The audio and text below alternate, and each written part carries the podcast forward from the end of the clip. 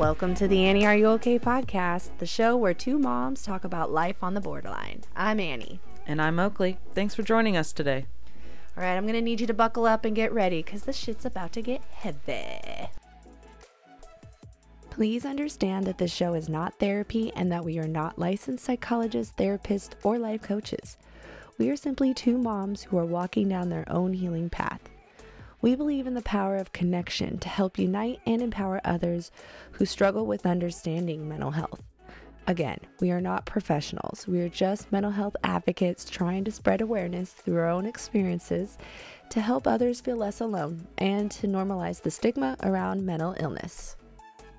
If anyone you know or love is struggling and needs help, please contact the Suicide Prevention Lifeline at 1 800 273 8255. Again, that's 1 800 273 8255. You can also message them from the website at suicidepreventionlifeline.org.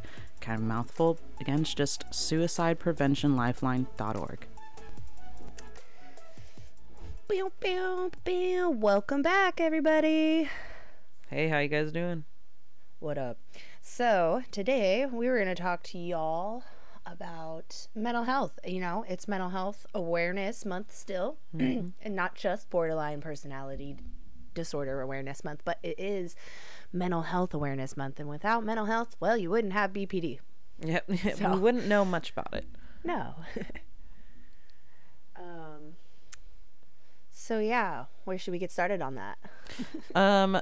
Well, we did want to mention that even though we're talking about post-pandemic, quote unquote, um, mental health and some statistics there, we do want to mention that the pandemic is not over. Um, it's still affecting several countries pretty heavily, including like the Philippines. I read. Um, Oof. yeah. So you know, sending our our love out to them and whatnot. Um, so we did want to mention that you know as we are talking about this post-pandemic um, issues what we're really referring to is what some politicians and medical advisors say is um, we're out of the full-blown phase in the us at least hmm. um, uh, I we I did find some uh, interesting stuff from frontiersin.org about um, some South Korean perspective on men- on mental health and how uh, the pandemic has affected them, um, and then how it actually ties into what we found here, uh, based with NAMI, the National Alliance on Mental Illness, um, and that tying factor there is just that they found that uh, depression amongst adolescents and women, and then uh, like adolescent teenage women, um, was much higher um, after the pandemic and continued through the pandemic. Whereas um, anxiety, they saw like this peak and then a honeymoon phase, and then they saw a lot of people coming in with. Um, uh, stress disorders and um, other mental health concerns and issues. Um, this was found from, like I said, frontiersin.org. Sounds like onset, almost like these mm-hmm. things happened because of all of it. Yeah, no, and they talk about um, uh, I'm going like looking over my notes here. Um,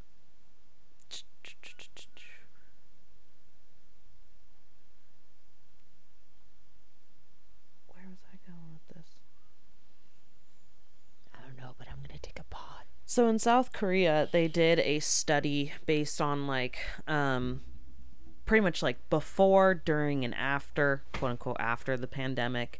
Um and a lot that they found was like there was tons of immediate psychological responses um and studies about um what had what had been happening during the pandemic, but they wanted to take a more like long-term psychiatric approach to it uh and check out like certain um findings, uh, which included that like suicidal uh, ideation and suicidal deaths during the pandemic lessened, but contrasted the growing depression rates, mm. which is really interesting. Um, and then they talked a little bit about how they found more so that there were a lot of maladaptive responses to the new normal rather than these issues with like suicidal ideation and death um, being from like fear of what was going on, like getting infected, anything like that. Um, NAMI actually found that they have a new we have a new form of FOMO, which is actually FONO, uh, replacing that N with an N, or that M with an N, and it's the fear of normal or a new normal. Um, Wow. and that ranges from fear of like infection, uh, new infections occurring, like new like the Omicron, how that came about, and everyone freaked out over that. Um, and then also just having a fear of the opening up of official offices and schools.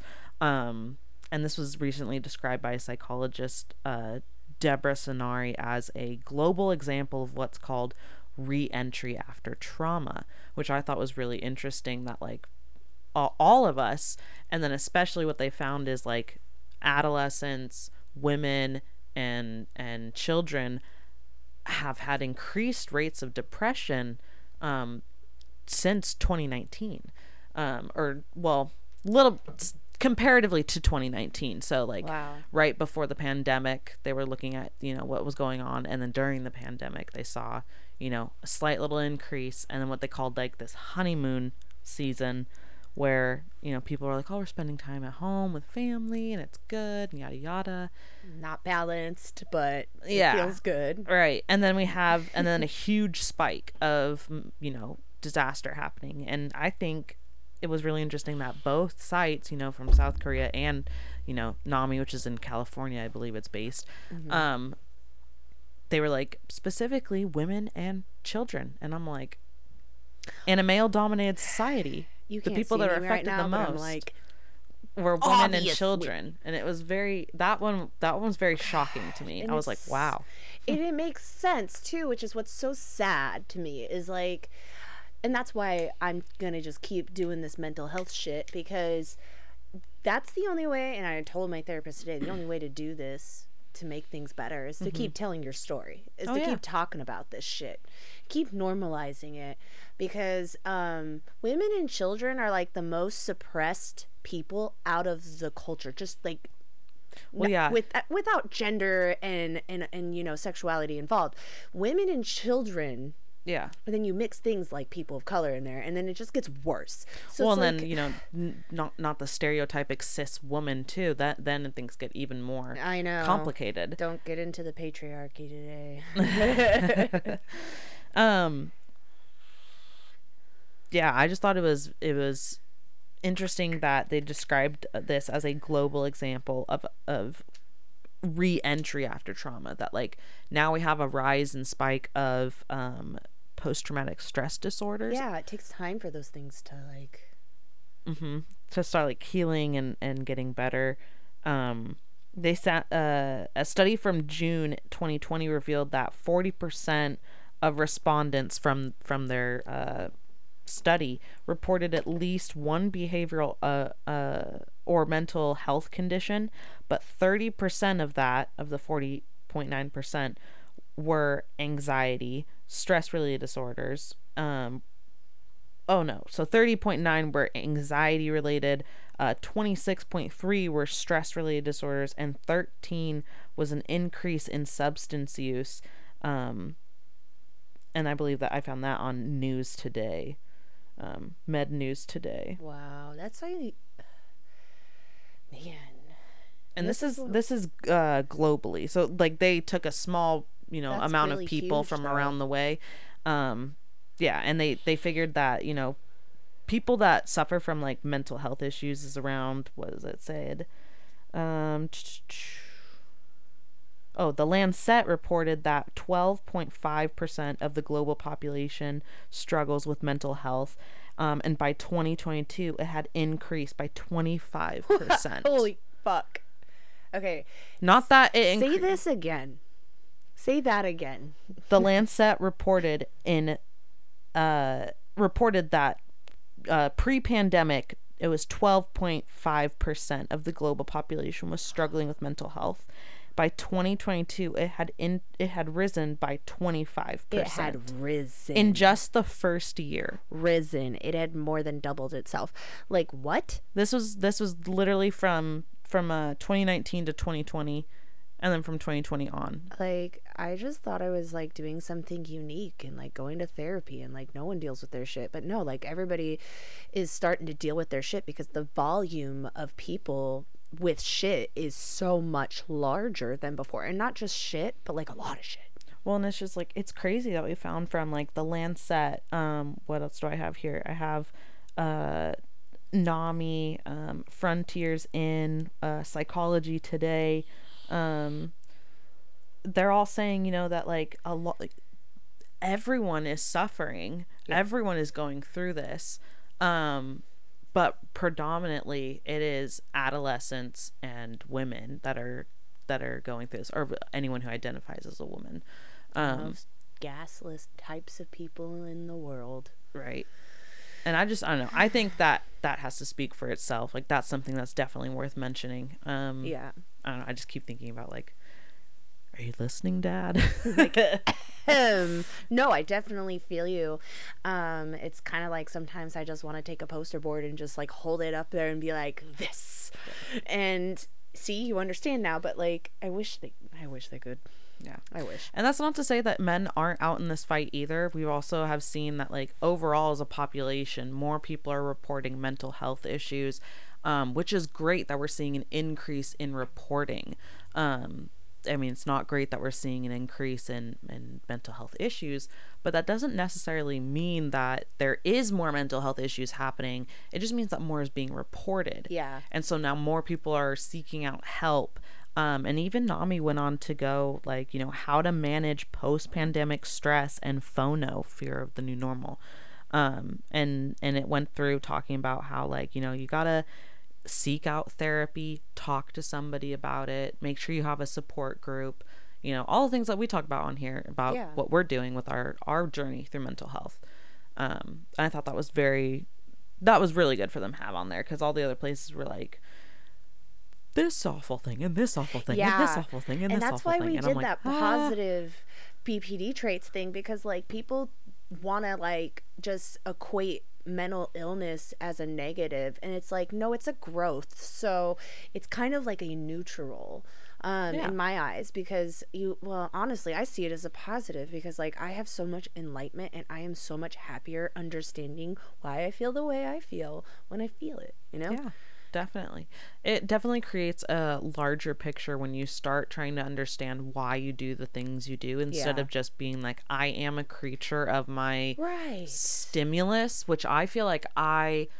I had latched on to that so hard when I was a child. I literally thought that like everything that happened to me just created an emotion and that was what was there and that was what was at present. or that's just the way you are like Yeah. that's that's what I was yeah. I talked about that in therapy today right where it's like why didn't I, well and it's like i guess i'm i i've been working with um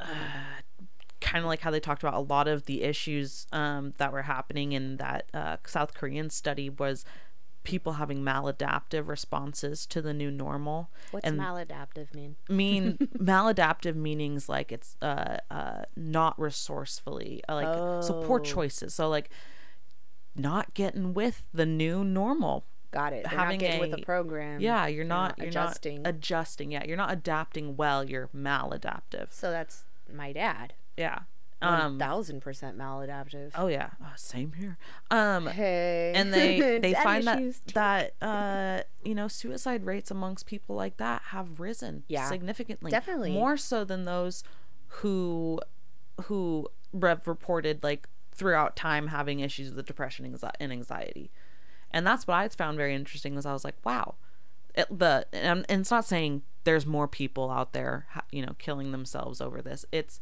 the escalation rate of suicide based on those certain factors so the escalation is what we're talking about here is Right. that that has increased really heavily more than the escalation of people who have already had chronic depression and, and Right. other mental and I health think issues that's just because people well first of all the whole system is flooded the Oh, yeah. access to it is not there normalization around it isn't nope. Yeah i think we're just at the precipice. We're so literally there just is getting no the intervention tastes. period. Yeah. And that's what's sad is that like these people are dying. That's what happens when you're depressed. You are dying. Until you heal you will feel like that until the day you die because that is what dying feels like i'm pretty sure. I'm pretty Um, sure. pretty sure. But no i was talking to my therapist about this today too and like the way it is. And Right.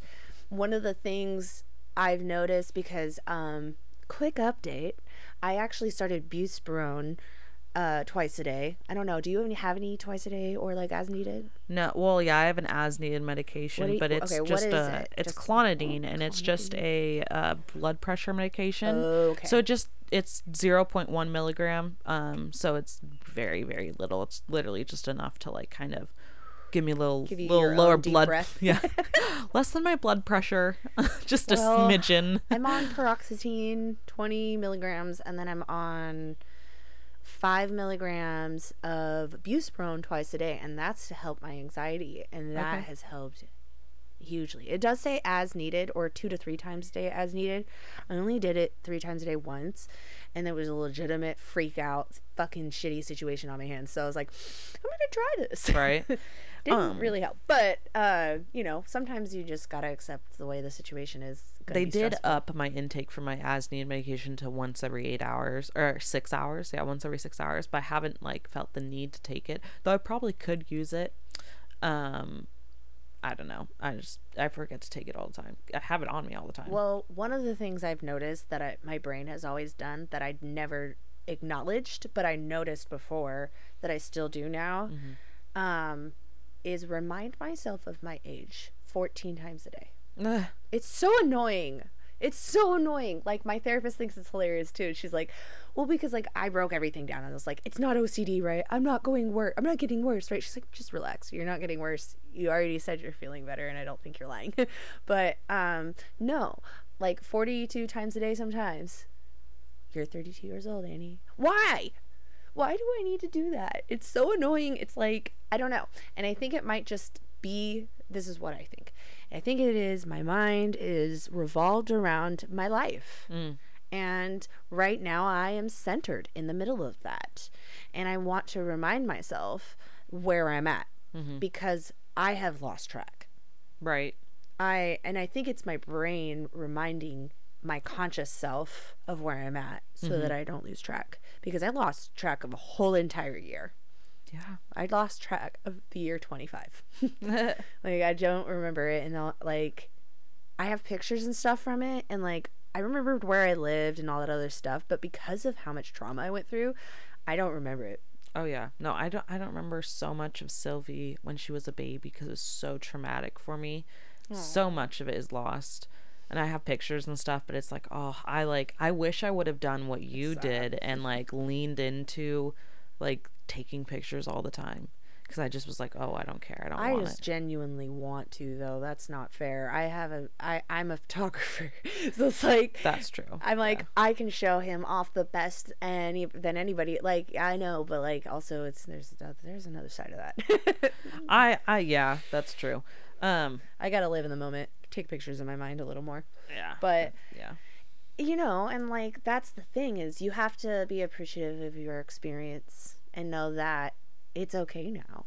right Like you can make better experiences, especially now that they're older. like to be honest with you, babies are cute, babies are adorable, but they're not fun. yeah no These things that we have right now, they're fun.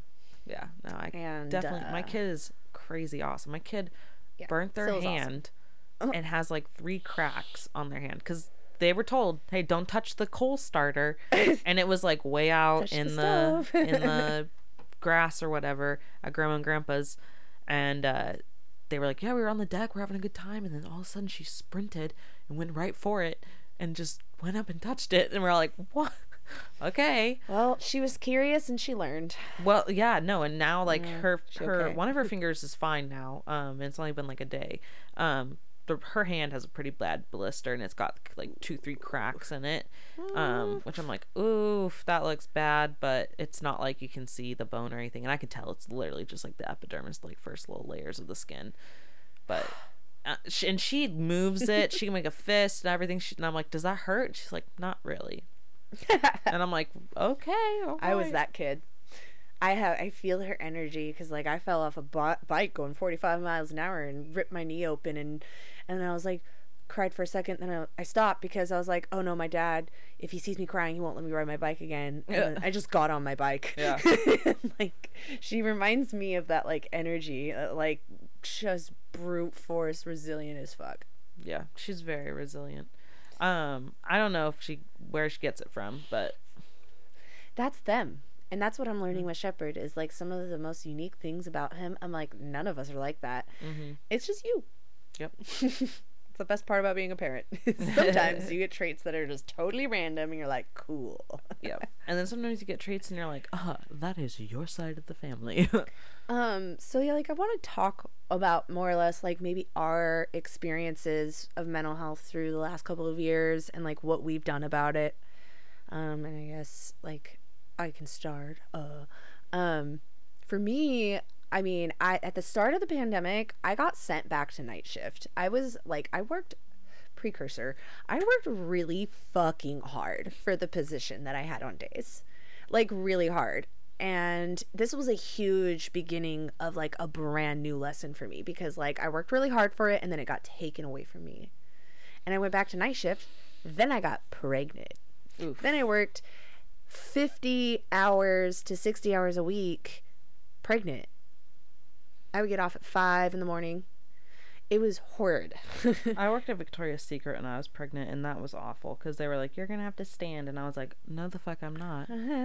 No, the fuck, I'm not." And I was like, "I'm not standing back here and tagging these bras and underwear. I am sitting the Especially if you have a stool and you can still do it. literally yeah literally we had chairs back there but they weren't allowed to be used and i That's was so like i feel like this is literally just because the girls who want to be in corporate have to accommodate you, but if they can, they would rather than lose you. So I don't get that. yeah but no, it was, it was whatever. really stupid um also the girls were just really weird uh I would never want to work there. Although shopping there is a breeze because those bitches know what to do, and I true. need you. that's very true I, I can still do bra fittings i can still do that um Boobs are so big. but uh no the girls there were just really petty and like were trying to start drama with me and i was like i am eight months pregnant mackenzie okay Oh, dude, I when I was first pregnant, there's this one chick that I have to work with on nights, mm-hmm. and she dated my ex long after I dated him. But her and I used to be friends. Mm-hmm. It's a little story time here, and I'm not gonna say her name because I'm not gonna embarrass her, and or get in trouble. but anyways, she like randomly out of the blue like she was my friend. And, like we went to fucking like she came to my birthday party. She was like my dd she was kind of cool. She was definitely a looney tune. Mm. like she's definitely weird and takes way too much adhd medication. Oh no. It's like super hyper. And and just like really i don't know immature. So I, whatever. She was really nice and she was kind of fun because she would just be weird and like i like unique people. But like I, I broke up with him a long long long long long long time ago. We were still friends. And then one day she just fucking stonewalls me. And sp- next thing i know there's fucking rumors that she's talking about me. And i'm just like this is stupid. And you know like this was also like four or five years ago. So like mm, emotionally speaking and pre-therapy. And yeah so like that's that little story time. And she would like harass me and like tell the supervisors that i'm doing stuff that i'm not. And like and just start shit for no fucking Yeah. reason. I would No. look her in the eye and be like dude please don't i'm trying to work with you right what do you need? And I would like work around her and I would listen to her if she would give me direction. And she still act like a fucking cunt. So whatever. She's just a cunt. Then I found out she just fight she just fucking my ex. And that's Yep. why she's acting like a cunt. Whatever. That's fine. I hope you guys liked each other. I don't care. Like I literally don't care. and you know how much I don't care? Don't date people you work with because that shit's fucking forever. I literally work with his mom, his aunt, and his cousin still. Oh, and his best friend who I also dated. So don't date your coworkers. It's terrible. Um so anyways, fast forward to me being pregnant at work. Um, I was feeling really nauseous and the fan was on me. So I like moved the fan to like the center because if I move it to the side, it's gonna be on the other person. And so I'm not gonna do that. I just put it in the center. This bitch pushes it back towards me. So I put it in the center. It's my fan. It's in Yeah. my area. yeah So I put it back in the center. It's literally blowing on no one. and she pushes it back at me. And so I'm like, Do you have a problem with my fan? And she's like, No. And so I'm like, Okay, so I put it back in the center. And she moves it again. And so I catch her this time moving it. And so while she's moving it, I walk up to her and I said, Stop fucking moving my fan, please. And she's just like, You know what? And she got in my face and she started screaming and she was literally about to shove me. And I'm pregnant. I'm newly pregnant. Mm-hmm. Lots of hormones. newly pregnant, nausea. Um, she gets in my face and starts screaming, and I just go, I'm pregnant. And she's like, Good for you. And I just started bawling and I left. And I like threw up because, you know, I'm fucking pregnant. Mm-hmm. And um, I go to my supervisor's office and I'm like, I need to talk to him because I just ran out and cried. And I get in there and all of them are in there and they're like, We understand what you're going through. And then I just bawled. Aww. Like, I was just like, like, fuck you guys doing this to me. Oh like, my God. I just cried like a little baby. So, like, being pregnant on night shift in a pandemic with all the fear in the world, also during this time i was very skeptical of covid. Like i wasn't a believer and i was resistant. So it was a very transformative process going through like this whole night shift this whole pandemic like coming to terms with like okay am i going to get vaccinated before i have my baby? Mm-hmm. and i decided i was. Um it makes sense because you get all sorts of vaccines when you're pregnant. Mm-hmm for the purpose that your baby develops antibodies. The COVID mm-hmm. vaccine was no different. So mm-hmm. I took that. Um, and, uh, you know, everything was fine. Nothing, no issues. You know what I mean? But um, going emotionally speaking, going through night shifts, not knowing when I was going to come back to days, not knowing when this pandemic was going to be over, not knowing if I was going to get sick, not knowing if my baby was going to survive, having anxiety, having undiagnosed BPD, all of these things, I'm going to go ahead and say that the pandemic and the very beginning, the first year the first second year of the pandemic was really fucking hard for me. Yeah, I can imagine. And um, I gaslit the fuck out of myself because so many other people were dying. Mm. Like, how can you feel bad about what you're going through? And then Dylan gaslit me too because people are dying. Yeah and I have this really important job that I have I have to fulfill. I'm essential worker. You know what I mean? Um, it sucked. It really sucked because I just had no hope. Mm-hmm. Uh, and then my son was born, and then I was like, I don't care. Whatever I got to do to make my life work because I got this kid, and it's gonna be dope. Whatever I got to do to make this shit dope. And um, then I got the courage, like maybe about um, a week or two of night shift. Going back after I had my son, three months later, whoop whoop, got a big chunk of time off. I almost got four months, but fucking, I just sat down and I was like, I need to tell my supervisor, he has an ultimatum. He's gonna lose me, mm-hmm. or he's gonna put me on day, day shift. I cannot. Like I was two days a week. I was taking care of my son without sleeping. Yeah, that's that's a hard one. Without sleeping, and I go to work after that.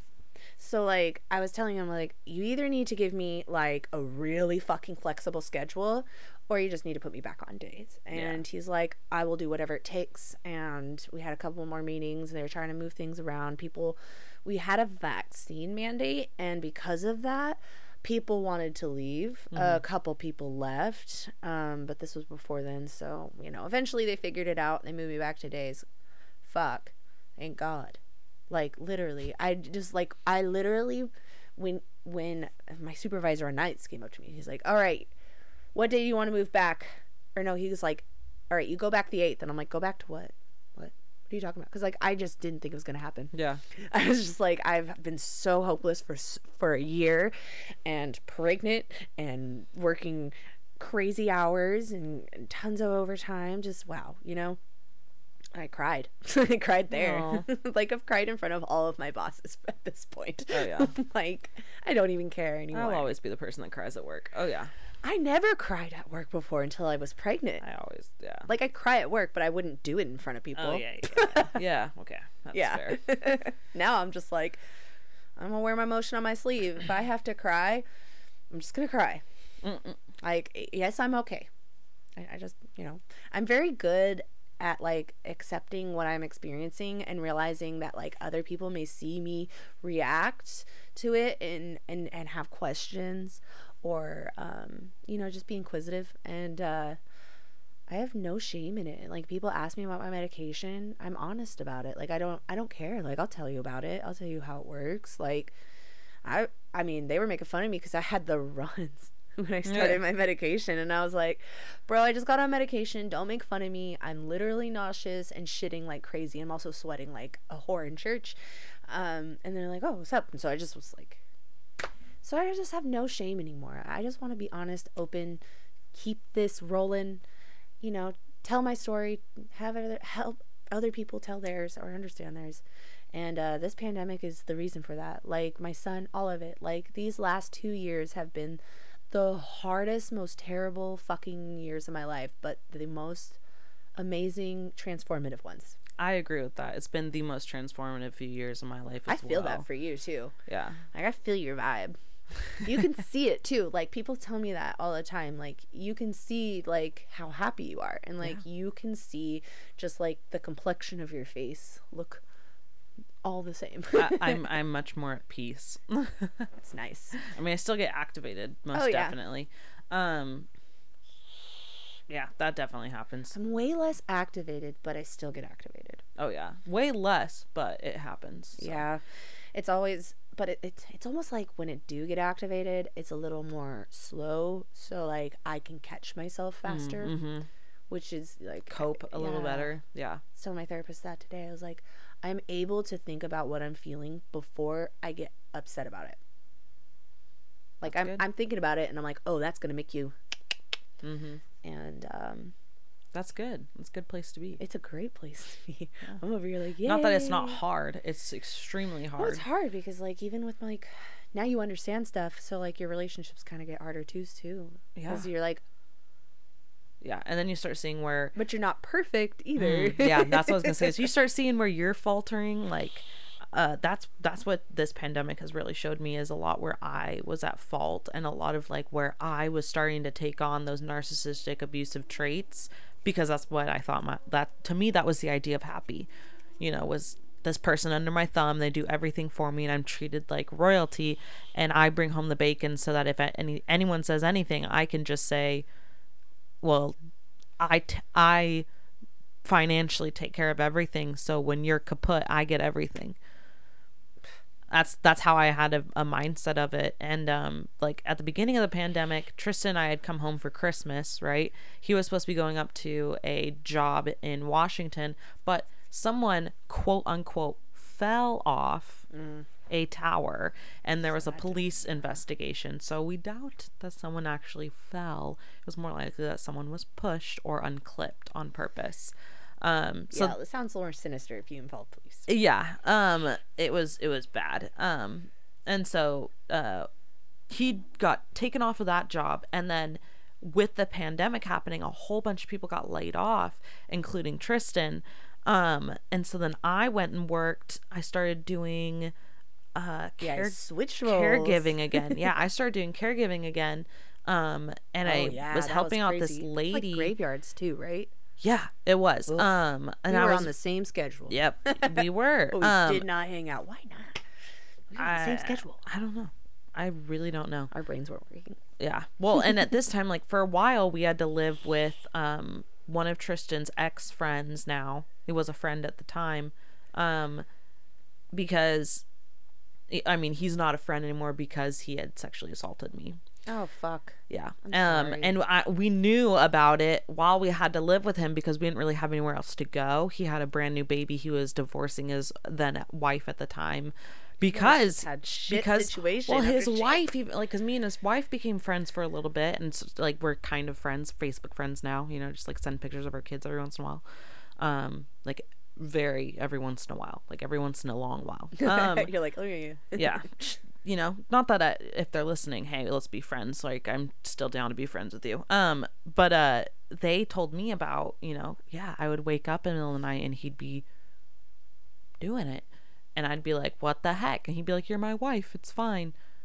And they'd be like no. It's not okay. And so that's like literally what drove them apart was that. And then they had also just like yeah just a lot of stuff uh, like that that You they told me about, like and I was like, went from toxic cloud to toxic cloud. literally, I went, Like I, I went through it, dude. You know what it is though? It's because you didn't have the ability to see people clearly for what they were because you were still so accepting. Oh, I was figuring it out, and then I was while I was figuring out, Tristan was with me, and he was learning from me, and he was figuring things out. You guys have learned a lot of shit together. we have we've grown a lot together and that's like the basis and the cornerstone of our relationship is that we're both not afraid to grow apart and to continue growth because like for both of us that is our our main mission is as parents of this child now our growth our our uh so important. well what what am i trying to say our um being a role model for sylvia is the most important thing for Yeah. us so growing even if we grow apart and that means permanently in the future whatever As long as you're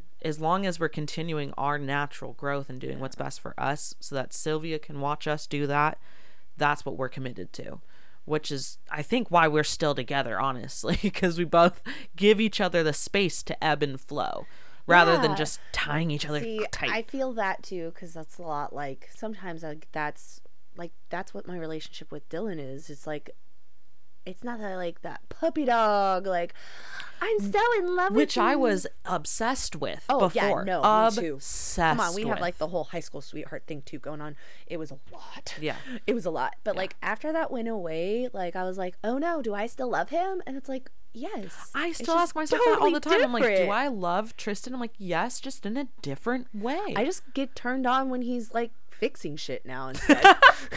like it's Yeah. just different. yeah, when Tristan's cooking, I'm like, mm, mm, right? You're like, that makes me so emotionally attracted to you. And then you're like, that's what I find arousing. N- it's no longer like you got a sexy bod or you did something, you kissed my neck the right way. No, Right. it's you did something sexy to me, which is a different viewpoint now. right? Exactly. Well, and like, not to say that if Tristan, you know, ever decides that he wants to like change how he looks, you know, that I wouldn't be upset with that. You, I don't mind if you want to get some muscles. He's already pretty muscular already, so I'm like, ah, I don't mind. I don't mind. Be who, I just Um, want you to be who you want to be. Like, yeah That's, that's no i the most attractive thing i could say about any person is having a um like a center stone like knowing who you are and what you want to do yes that is the most attractive thing i can say about anybody is having See, that sense of self. I used to have that like mask. oh yeah yeah yeah. I have, like, a Yeah, lot yeah, of masks like where i was like And, like, i'm people- that country person. But people would believe me. oh yeah. Oh my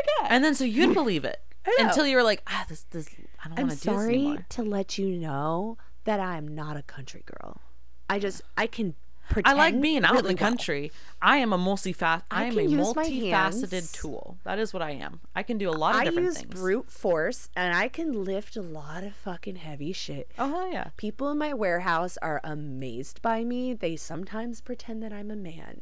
But I'm fucking like I'm just not a country person. Like I mean I like country music, but like I never baled hay. I have. Okay, well, at least you're more country than me. I'm a little, just a little bit, but I'm not like country where I'm like, you know, women got to do this and colored people. like blah when blah I go blah. to It's like, bushwhackers, no, I'm like look at people and I'm like I'm not that country. No, no, yeah. no. But I, I, like, being out in the country. I like being out with like livestock and like you know getting dirty and like I working hard. dance. Yeah, and you're great at dancing. Like but do I like to go out to the club too and like put a lot of glitter on my face? I'm like, hell yeah. You can just be whatever you want. I'm tired of these weird stereotypes because like I tried them all on, but I like them all. These avatars are 100% customizable, people. Like you don't understand. I go to Motorhead concerts. Then I go and see a Dolly Parton fucking band perform See, or I'm at- whatever. like I'm I- at CC Slaughters from- and then I'm going to the rodeo. You know what I mean? I'm like, I'm going to the rodeo. Bye. I always wanted to be punk rock. Oh my gosh, yes. So like we all went through a gothist phase. I'm v- I'm very much a, like a ska punk kid, yeah. like a 90s punk kid. Yes. That's what I am as a, a soul. But like I always wanted to be like, you know, the really grungy kind Mm. of goths until I dated one and then I was like, "Oh, that's not for no, it's it's gross. not for me." It's gross. I mean, not for it's me. not for me. I'm sorry. From where I'm come from, I can't do it. It's too gross. But like, do they like anything else but punk? Because like they look like they're just punk, only punk, You know, like, that's just my. They I don't have know. they have my their brain. thing that they go with, and and that's if another thing I punk, think I'm realizing. could you let us know if you like country music? I'm sure there are. I'm sure that there are people out there that like different stuff, and they just choose what don't they're comfortable with. But it's just uh, It's just an interesting thing in life, like the way you present yourself. Because people is- look at you like that's what you are. But like I'm absolutely sure somebody like Scott Garth Brooks that wears freaking leather. black you know, or black skinny jeans and like a black hoodie and like you know I mean, dark look at me. eyeliner. I right? love Dolly Parton. I mean, Oh, I do not look like somebody that's like a. I love Dolly Parton. I love Elvis Presley. Um, I love I love old people. It's I'm weird. horrible with music names, so it's like a bad one for me. Oh, see, I'm a big. For me music the slut. well and here's a thing that i learned too is some people interpret music for like the lyrics and the lyrics is like everything for them and then other people interpret it through like the sound of the music and those those types of people just they actually interpret life so differently Yeah. and i am there for the vi- for the feeling of the music which is why i really like um like indie alternative music and like um like drum heavy music Yeah. um or like it Depends on the emotion for me. like Reiki music. I love that shit because it's all about the the vibration that it puts out. And for me, I experience music in my totality rather than just like Ellie hears it in their head and hears the lyrics and hears the notes whereas I feel the music through my body. Yeah. See, I'm a beats girl. I used to dance, but I was then shamed as a child all the time.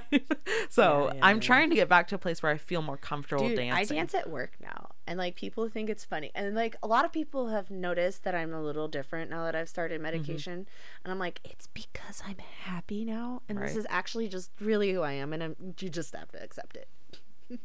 but like, like today, I don't know. Like some sometimes I'm goofy, and then like it's fun, and then like I'm goofy, and then it pisses someone off, and I'm like, well, fuck. Can't make everyone happy. I'm gonna stay me. Like I just don't care anymore quite literally no fucks to give. In fact, speaking of pandemic, um right before the pandemic, like the 2019, I like at the time and once it ended and like when 2020 the new year hit, I was like, dude, 2019 was nuts. It was such a good year for me. I went to Hawaii. I went to Vegas four times. I fucking went to Arizona and drove to Vegas and then drove back to, I mean, I went to San Francisco, Sacramento. I went all over the fucking place. I traveled like crazy and it was all I wanted to do. And it felt, wow, look at what I did. And then like the pandemic hit. And I got to tell you, coming from that far up to this far down was a f- I I'm not being facetious when I say it's a miracle that I survived. Oh, yeah, definitely. I look at my life now and if I didn't have Dylan through the pandemic I would have died. I am I would have killed surprised I made it self. my I'm gonna say that. I would have killed my fucking self because Yeah. I didn't have anything worth saving in my life. So I would have never gotten the help I needed. I I am su- I'm surprised I I, have been one made it through the pandemic because Suicide rate. after after Sylvie was born, like because here's the thing about Sylvie being born. Tristan came back from Texas to the apartment that he was renting out for us while he was also paying for the place he's staying for in Texas. um for like a week and then when we get to the to the doctor's office they're like yeah you're still like you know you're still not there um but you have really high blood pressure. We want to like te- check your blood pressure one more time. If it's really high we're gonna induce you. So this bitch I did like seven squats as fast as I could while the lady was like behind the thing. and um she came back and read the thing and was like, "Oh yeah, yeah, you're you're right in the range where we could induce if you want to." And I was like, "Yeah, let's do it." Cuz otherwise Tristan would have had to go back home or back to work. Yeah. And then I was like, "I'm not, ha- not I'm not having this baby without Tristan." Well, I think I fucked up because after that happened, I had a really gruesome long labor. Like it took forever for you did Sylvie. that. Yeah, Oh. it took forever for Sylvie to like get ready to come out. So I was in I was in the inactive portion of labor for like 48 hours. Oh. Yeah, for forever, dude. It was a long ass time. took me 3 like 3 days to have a baby. But once I started active labor, it was like two and a half hours of pushing. Yeah, that's. Just because they were like, you have crazy muscles. Does it hurt the whole time you push, like when you push, or does it hurt really at the end? remember. I don't really Okay. remember. I No, no, no, no, no, no. wondered. At the end, the what? That's one thing I remember. At the end, it was like just gush, and then it was like, oh, it's done, and then they put the baby on your chest, and then you're like, why am I not feeling exaltation? Like why? Because it doesn't happen. because it right doesn't away. happen. Yeah, no. Um, and it was just weird. I was Oh just, I felt done. I was like, thank God I'm done. And I don't remember pushing or anything like that. Like I forgot all that. Wow. I remember getting Well, to the epidural. traumatic birth. Yeah. Well, I remember getting up to the epidural and asking the lady. sometimes. I was like, "Who's had an epidural?" And the lady administering it was like, "I have four times." And I was like, "Is it worth it?" And she went, "I had it four times." And I went, "Put it in." and it was literally a pinch. I understand it's a four-inch needle, but It did not literally was bad. a It- pinch. Compared to these fucking contractions, Yeah, that felt fine. nothing. It was absolutely nothing. Yeah, if you're afraid of a needle during um during you know Honey, childbirth, and nothing, and nothing. your fucking contractions are about a thousand times more painful than the needle will be. oh my god, great! I It's I probably remember more scary than painful. It was really scary because I was like, "What is happening? What the fuck is happening?" I I didn't have a traumatic birth, although it did result in C-section. I labored for That, twenty I, hours. would, I would say that's traumatic having to go it- into. but like nothing crazy happened. yeah, Um, my heart did go a little nuts, but um, the one thing that was traumatic was um, I ate a poppy seed fucking muffin before, like, no, quite literally, literally right once before I started laboring, yeah. Literally, because I was like, I'm not gonna be able to eat. The doctor like got, I started laboring, my plug came out, Mm-hmm. knew it was that, and then I called the doctor and she's like, okay, eat something right now. I'm like, okay, cool. I eat a poppy seed muffin. Did not fucking think they're gonna drug test me and it's gonna come up as a bunch of crazy drugs. So they drug test me. It comes up as a crazy bunch of crazy drugs. DHS comes in. Oh my god. DHS fucked up because they're not supposed to blow the whistle to CPS until they get the full tox screen. Mm. They did not have the full tox screen. And if they did, it would have matched up with the levels of Poppy seed Muffin, and they have the graphs, and they even Right. showed it to me. Um, so they contact CPS. And then CPS has to follow through. Yes, so because CPS they have to do their comes job. in. Not only do I have to be told, you just tested positive for basically Opiates, oxy and yeah. codon and cotton and everything under the sun. Um, we are contacting CPS, and she asked me, she's like, "Do you know if like anybody could have slipped you something?" Like she didn't even think poppy seed muffin. Right. No one thought no one thought poppy seed muffin. I broke down and I had a full blown panic attack with the nurse there, and uh, they gave me like a fucking mask because I couldn't breathe. And I'm like, I have no idea why I have all these drugs in my system. I am terrified. And then I saw like sat there and thought, you know, oh my god, did somebody like put something in my drink? Who could have done this to me? And um, and then Dylan's like. You had a poppy seed muffin sitting on your nightstand. I love that it was Dylan because that is yeah. Is it possible? And I'm like, that's not real. And sure fucking enough, it's real. So the next day CPS comes in and I'm like, this is what happened. And he's like, wow, it totally makes sense. Um, let me put that in. Um, we might not have to do a home visit. Comes back in an hour. And he's like, we still do a home visit, but your tox screen came back and it's totally consistent. We just have to finish this out. Right. So still they had to come to my fucking house the day after I brought my son home, and I'm just like, I can't relax That until is- they that's left intense. I can could understand. That's intense. could not feel the joy you feel once you have your child in your arms once they're finally here. I didn't feel that until that man left my house. I didn't. I didn't ever really start feeling that. I slowly started Sometimes feeling that with Sylvie can't. like now. Um, well, and I had a, for lack of better terminology, I had a stroke a after. bond. I had a stroke after Sylvie was born. Yeah, that's so, like, fucking nuts. Two days after Sylvie was born, they give me some intravenous medication, um, because I kept having high blood pressure. Um, and then I- I just felt dizzy, and then the dizziness just kept coming and coming, like I took too many Percocets. You know what I mean?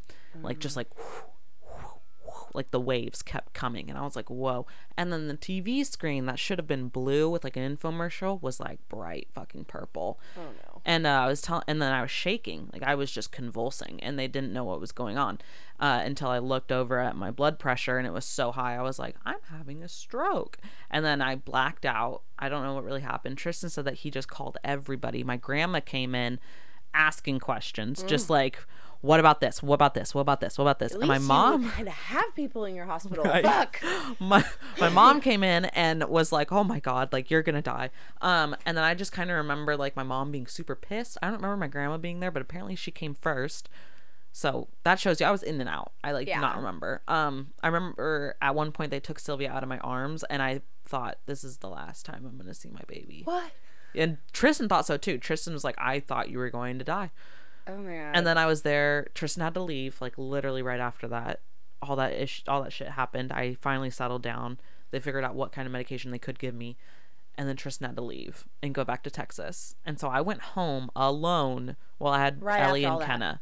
But yeah, I went home alone. yeah, with the that baby. No, um, no offense to them. I love them, but that sounds like that's just as stressful. Yeah, no, that that that two was young so young hard, sisters who aren't parents to help you. right? Well, and and then like, stressful. and then Sylvie like woke up in the middle of the night, and then I didn't wake up because of all the drugs I was on. But Ellie and Kenna took care of her, and everything was fine. Well, at least they were. And then I was like, oh my gosh, like, what if I don't wake up in the middle of the night when she, like, needs me? And they're like, you will, you will. I never did. I never, like, I never woke up in the middle of the night for her ever. I don't think she ever cried because, like, I woke up one time in the middle of the night, but there was nothing going on. I just woke up because I was like, oh, I, Sylvia. And she was dead asleep. And so I was like, I'm pretty sure that kid just slept Your the night. brain was like, you need to not.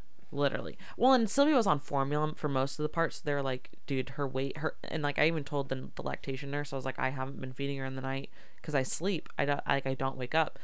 Um and like told them my, you know my scenario about tristan not being there and they were like her weight gain is totally perfect. She's doing great. She's in the 85 percentile for like everything they had no problem yeah literally they were like she's doing amazing for what sh- both of you are going through um and I was like, thank you so much. And I was lucky. A lot of the ladies I had helping me were like, I'm a mother of four. I'm a mother of five. Mother of three. And I'm like, I love you. Thank you. Telling me all the stuff I need to That know. That was the one thing about motherhood that was dangerous for me is that I was very accepting of help Mm. first, and then I was like, wow, I have all this different information. Um, but like after a while, you know, you kind of find your footing. yeah, you figure out what you want to do and realize like everyone's figuring it out. And there are general things that we all try to do. That, but if you think it, someone already thought it, and it's on the internet. Oh, yeah, definitely. yeah. Um, but yeah, like, so we had my kid. I went back to day shift. What else fucking happened in my life? Oh no, I just you know the therapy really fucking worked. Is what I think it is. Um, I lost my job during the pandemic. I mm-hmm. lost my second job when I Oh, finally got away from that lady and I it's went to amazing that we made it. Yeah, dude. Well, it it ha- has been how long I don't know. since like December Don't know what of last year. December of last year was like the last time I like got violently intoxicated and try to throw myself into Oh, traffic. I haven't self harmed since I started medication. That's awesome. I've wanted to one time, and that is when I called my therapist or my doctor, and we started Buspirone, and I have been fine ever since. And I've gotten in a couple of fucking arguments with my SO, significant other, and uh, and it hasn't resulted in serious frustration or elevation. Same. So it's like, yeah, we still fight, but like, But that's a that's a thing that happens with couples. and I think the most beautiful part of it is that like I see my partner seeing me get better and being better himself because he's like, oh, Yep. Yep. Yep. could clean this up. Yep. What's so nice is I have a coworker who also like they through their mental health and like their stuff with their wife and kids are like going through the same things. So like we talk at work, I'm all like, "Hey, bruh, like, what happens when you two have a fight nowadays?" Because I wake up and it's like just like maybe two, three degrees hotter than usual. But because I'm on medication, I feel like it's boiling. Are you hotter now that you're on medication? Yeah. Okay, oh, now yeah, that makes heck sense. Yeah. I've always been a hot person. I just didn't know if I was like if it was just yeah. warmer. No, I think well, and I'm on um the uh, I think it's Prozac is the like the name brand name for it. It's fluoxetine is what I'm taking, Mm-hmm. but uh it's a stimulant. So it naturally ma- like makes you Yeah, a little more activated. too, and I'm like, Yeah. Yeah. and like when I'm getting, oh dude, the ser- when the serotonin kicks in and I notice that it's working, I'm like, I'm gonna keep working like a worker. Yeah, even no, if that uh, if that's making I me happy. cleaned my kitchen today while Tristan took a nap. I was just sad because I was like, he's taking a nap, and I love him, and I want him to get sleep, but I want attention, and I was like, I don't know what to do. but I can and then I something cleaned that my makes kitchen. my life healthier and happy. and I felt so good And after did it. Yeah, see, I feel you because like there's times where I'm like, I don't know what to do. I want, I want this, but I can't have it, and I'm like, all right, what am I gonna do? X, Y, Z, and by the time that's done, I'll have what I want. And uh, yeah, it's like amazing to be able to just take care of yourself again. Now I just got to figure Or, out how to like, get my. For us, the first time in our lives because we've never Right? known how to take care of ourselves. stability?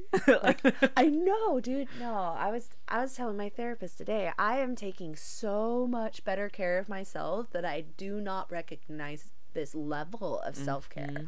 I'm like literally have you noticed like all of the little piles just starting to disappear around here? Like I am just fucking sick of it. Like this shit over here is next. right. I'm getting through that locker this weekend. We already went through half of it. Like I'm like, mm, That's the thing. I just have to get my credit line extended so I can get my couch because I want. I'm very peculiar now. You know. that's a good way to build credit. well, and I want to. St- I want to stay in the place that we're at. Like If you can't a get a car, which I I, don't really like recommend. Uh, not right now. When I'm that close to the max line, I really don't need it. Yeah, well, not only that, but like the financing for a car is just a jip. Yeah. No. It's it's cool if you want to like finance a couch because like the the APR on that is going to be much better, and it'll still help you build your credit. Yeah. Um. Well, I want to get like a uh not a leather couch, a um velour couch. I know, and I'm jealous because that is my favorite material. Yeah. Either pink or green. I'm thinking pink. Velvet velour. Okay, what is your can't let it go? Because we've already been. I can't let it go. Is uh I got hit by a car yesterday. Yeah, what the fuck? I need to get you like a walker or like a, a cane. a cane would be cool. I actually saw a dude walking around with like an OG cane that had like it was like a doorknob from like the She, like, 1900s that was like on this like uh, uh like oak pole or whatever. So you ri- just so everyone knows, you ride a bicycle and you Yeah. were hit while you were on the bike. Yes. Oh my fuck! Yeah. How do you not see that? Like I can understand not seeing a walking person, but you're a whole bicycle in a person. What the fuck? And I was in the like crosswalk in Portland, so it's all And like you're where the pedestrians go. So Right. why are they exactly. And and then I was like, I had like 19 seconds on the crosswalk too when I entered the crosswalk. What the fish? So the person literally like had way enough time to look around. They just didn't. And it's like the first corner or first quarter of my bike, just like my tire was in front of the first quarter of like the passenger side and just collided. And then they, I like fell on top of the hood of the car first.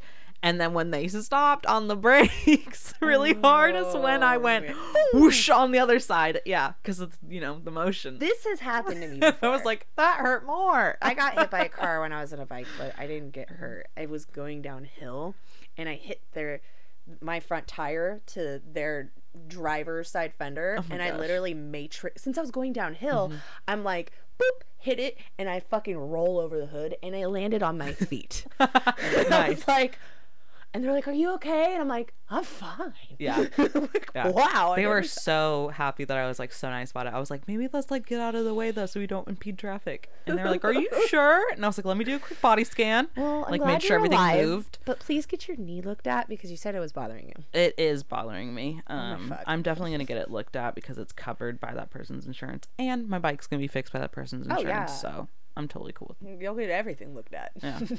yeah everything. So You're like, it was just an experience. right. That's what I was gonna say. Talking about But, like, experience, it's just that's Before just the happens. medication and therapy and all the other This things would've been life, this would have been so so much harder. This would have been awful. I would have been I like, feel you. How am I gonna get to work? What am I gonna do? It's almost like- Da-da-da. It's it's almost like it's good to be excited about how you handle bad things. Yeah, because you know that you can do it in a way that somewhat normal people do. For sure. Um, well, my can't let it go is just how well everything's been going. Honestly, like just feeling good again. Um, the little things. I guess my can't let it go is the little things. I am enjoying music more. Um, I'm able to pay attention to the TV a little more. Although I still stare at my phone way too much. I think everybody's like this. Yeah. Also, I'm like really addicted to Candy Crush. I finally hit level 1000. So, like, you know, I'm just vibing and, and like I just you know on my break time I do my little Candy Crush thing and it just feels like my workday goes by the way it should and it's not like ah, the whole time. Because that's really what it felt like and if I could describe what that sound sounds like it's it's anxiety and I never knew I never knew that and it's so funny because like how long have I been in therapy and how long have I been doing the show and how long have I fucking followed TikToks and researched anxiety and not realize how much Yeah. of it I have. Yeah. Oh, I feel I'm that. more anxious than I uh, was ever depressed. That's why we're working really hard with Still to be like, what are we feeling? also my doctor she's not a therapist but she's like in the terms of medication and in the worlds of healing depression and anxiety are fucking the same thing basically um you treat them the same because they interact with each other Mm-hmm. and so it's like a little science experiment. It's like H2O, except for it's just two elements in depression and anxiety. And they just work so much side by side that, like, once you activate one, the other one's already activated. Yep. So that's why they get treated. I like how you use that. that analogy H2O because hydrogen and oxygen are two most like commonly found atoms everywhere in the universe. In the universe, everything is made up of oxygen and hydrogen. Yeah. Um, so yeah, that that is like how anxiety and depression happen. Because when you get depressed, you start getting anxious about things because your depression is affecting your daily life. And then if you're getting anxious all the time, eventually you get depressed. Yeah, because you you can't find the happiness out of the out of daily life anymore. Just very simple anxiety and depression. This Yep. isn't like personality disorders or anything. And like we just really wanted to bring light to, you know, What mental health as everyone's going whole. through. Yeah. Yeah, and like fuck, dude, do not gaslight yourself out of what you've experienced the last 2 to 3 years. Yeah. Do not yeah. accept it. Look at it, admire it. You're a fucking soldier. We're all fucking soldiers. I'm a BPD soldier. Right. But And like, if you can, once you start accepting the things that you are going through, you can start accepting the things that other people are are going through and also dictating for themselves, you know? Yeah, my compassion like file, like the room that I have to make I I'm like constantly creating more or carving out more space for compassion because the more I understand about myself, I'm like if I am like this, Mm-hmm. I can accept other people who are like this or even maybe worse. I started working on my shadow work that like all the judgy things that I think are things that I worry about myself. fucking hate it. I am such a I am such a nerd for picking out when people are saying really fucked up disrespectful shit at work. So like today, one of our coworkers who doesn't even work with us anymore got engaged and she's like got a huge fucking rock, dude. It's a fucking huge rock. And it's like you. some older guy. Like whatever. He's like maybe 7 or 8 years older than her. Give Eh. fuck who gives a fuck. Um so like somebody was like, "Did you see that you know so and so got engaged?" And I'm like, "Yeah, and a huge ring too. Wow, that was fucking beautiful." And he's like, "Yeah, but he's like really ugly." And I'm like, "Why do you have to say that?" Like, you know, I don't fucking want to gossip and talk shit about people anymore. I just don't. And I, I may be a lame ass person, but like my new chapter in life is learning how to navigate that. Right. No, mine is being more honest with how I feel about those things because a lot of the time I'll let, let shit like that slide See, I when I really need to be like, that was inappropriate and made me feel uncomfortable. Yeah. And sometimes you like dance around with them too and you'll like interact with it and like And it's like, no, I need to stop interacting with it and I need to directly tell what's going on and how it's affecting me. part of the patriarchy is that we gaslight ourselves even how when I we're trying not act, to. How yeah. I should be. Should, because coulds, I'm and woulds woman, are, have no because I'm space for me. Because I am societally speaking a woman, Right. these are the things that I am responsible for Right. or that I should be doing or sh- you know should know. And like I spoke to my grandmother yesterday about how my postpartum was and how one of the worst parts of it was that after I was no longer able to breastfeed my son, I could not rock him to sleep. Mm. It triggered my anxiety if I couldn't do it. I would be too anxious going into it so that even like two seconds into it, I'd He's be like feeding done. off your anxiety. Not, Yeah, and it just didn't soothed, work. Yeah. And so, like, you know, he has his dad who loves to rock him. Yeah. So that's who does it. Even now, the majority of the time, Dylan is still the one who rocks him. I do it if I have to, or I do it if I want to, or I do it if I need to. But like, why push myself to a place that I need to, that I, I don't want to be, that someone's already there? My kid has everything he needs. This is also a phase that's not going to be here very much longer. Yeah. So do I want to torture myself to try and do something Right. few times while I can, or focus on all of the other things I am capable and comfortable doing. Yep. And like my grandmother, she was just like, You didn't want to rock your baby? And like, I was a little bit upset that she responded that way because it made me realize how much she's gatless, gaslit herself.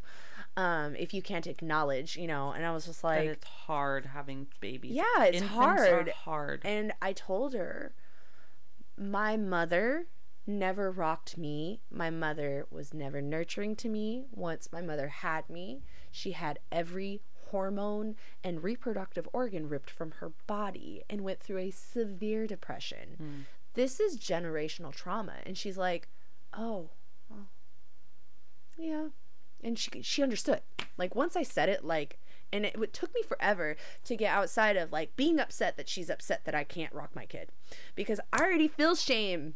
Right. Go ahead and make me feel worse by feeling bad for me. People don't realize, but. Yeah. I was able to get through that without getting upset and just say what needed to be said so that she could understand me. And it was a beautiful moment and it was not bad. It was just what it was. You know, and and she may wonder, you know, like is she right in the head? And I may wonder if she wonders if I'm right in the head. But I know I'm right in the head. So I don't care. Yeah. And that's, you know, and that's the medication. So without that medication, I would not be here today. Um I'm very grateful for it. I'm I'm how do you say like there's no bigger word that I can come up with than relief. Mm-hmm. Like and it's it's weird because we're experiencing things for the first time in our life whereas people who take these medications are re-experiencing them again Mm-hmm. they're trying to get back to we don't know where we're going Yeah. like that's the hardest part about being a borderline That's been really hard for me right lately is going through and like how do I take care of myself? Oh yeah, because like I'm not in group anymore, so it's not that constant everyday reminder. This is how we like take there, care of yeah. ourselves. Yeah. So it's like going through the like, oh yeah, I gotta put my I, like.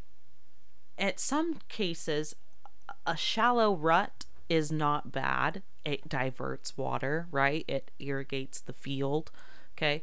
But when you have a deep rut, that's when you start, you, know, when you can't climb out, then uh, that's when it gets bad, right? yeah um and i've been trying to find like okay what's the rut that i do the the the, the um sequence that i do want to have that helps me take care of myself that helps me rejuvenate myself what fills up my cup yeah what structure helps me and i just feel guilty that i'm doing it while raising my kid but you know what you gotta let i'm doing you it gotta you gotta find space for that yeah because I feel guilty too. Like, Yeah.